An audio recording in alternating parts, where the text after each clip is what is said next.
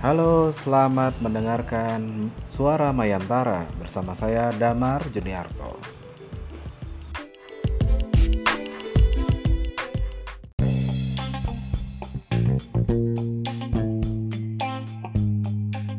Suara Mayantara akan membahas isu-isu seputar dunia digital atau dunia Mayantara. Apa saja? Mari kita simak satu persatu.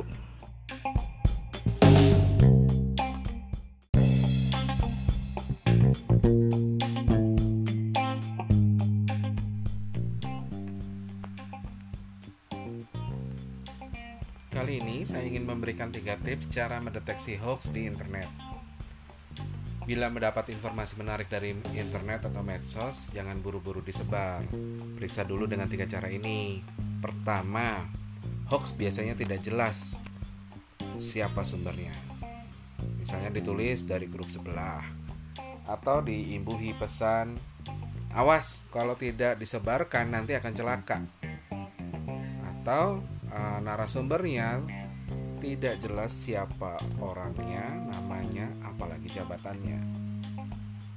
Kedua, kalau ditulis berasal dari sumber situs berita, tapi berita itu ternyata tidak bisa ditemukan atau diberitakan di media lain, ini juga kemungkinan hoax.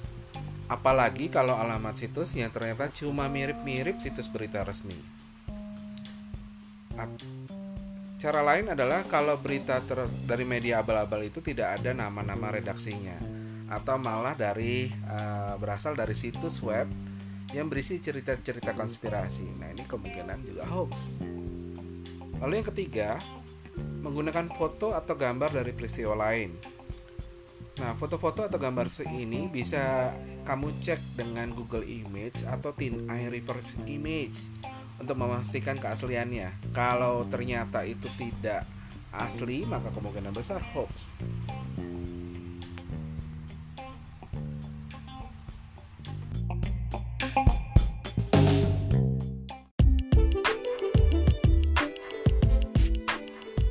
Jangan lupa untuk subscribe atau langganan ke podcast ini.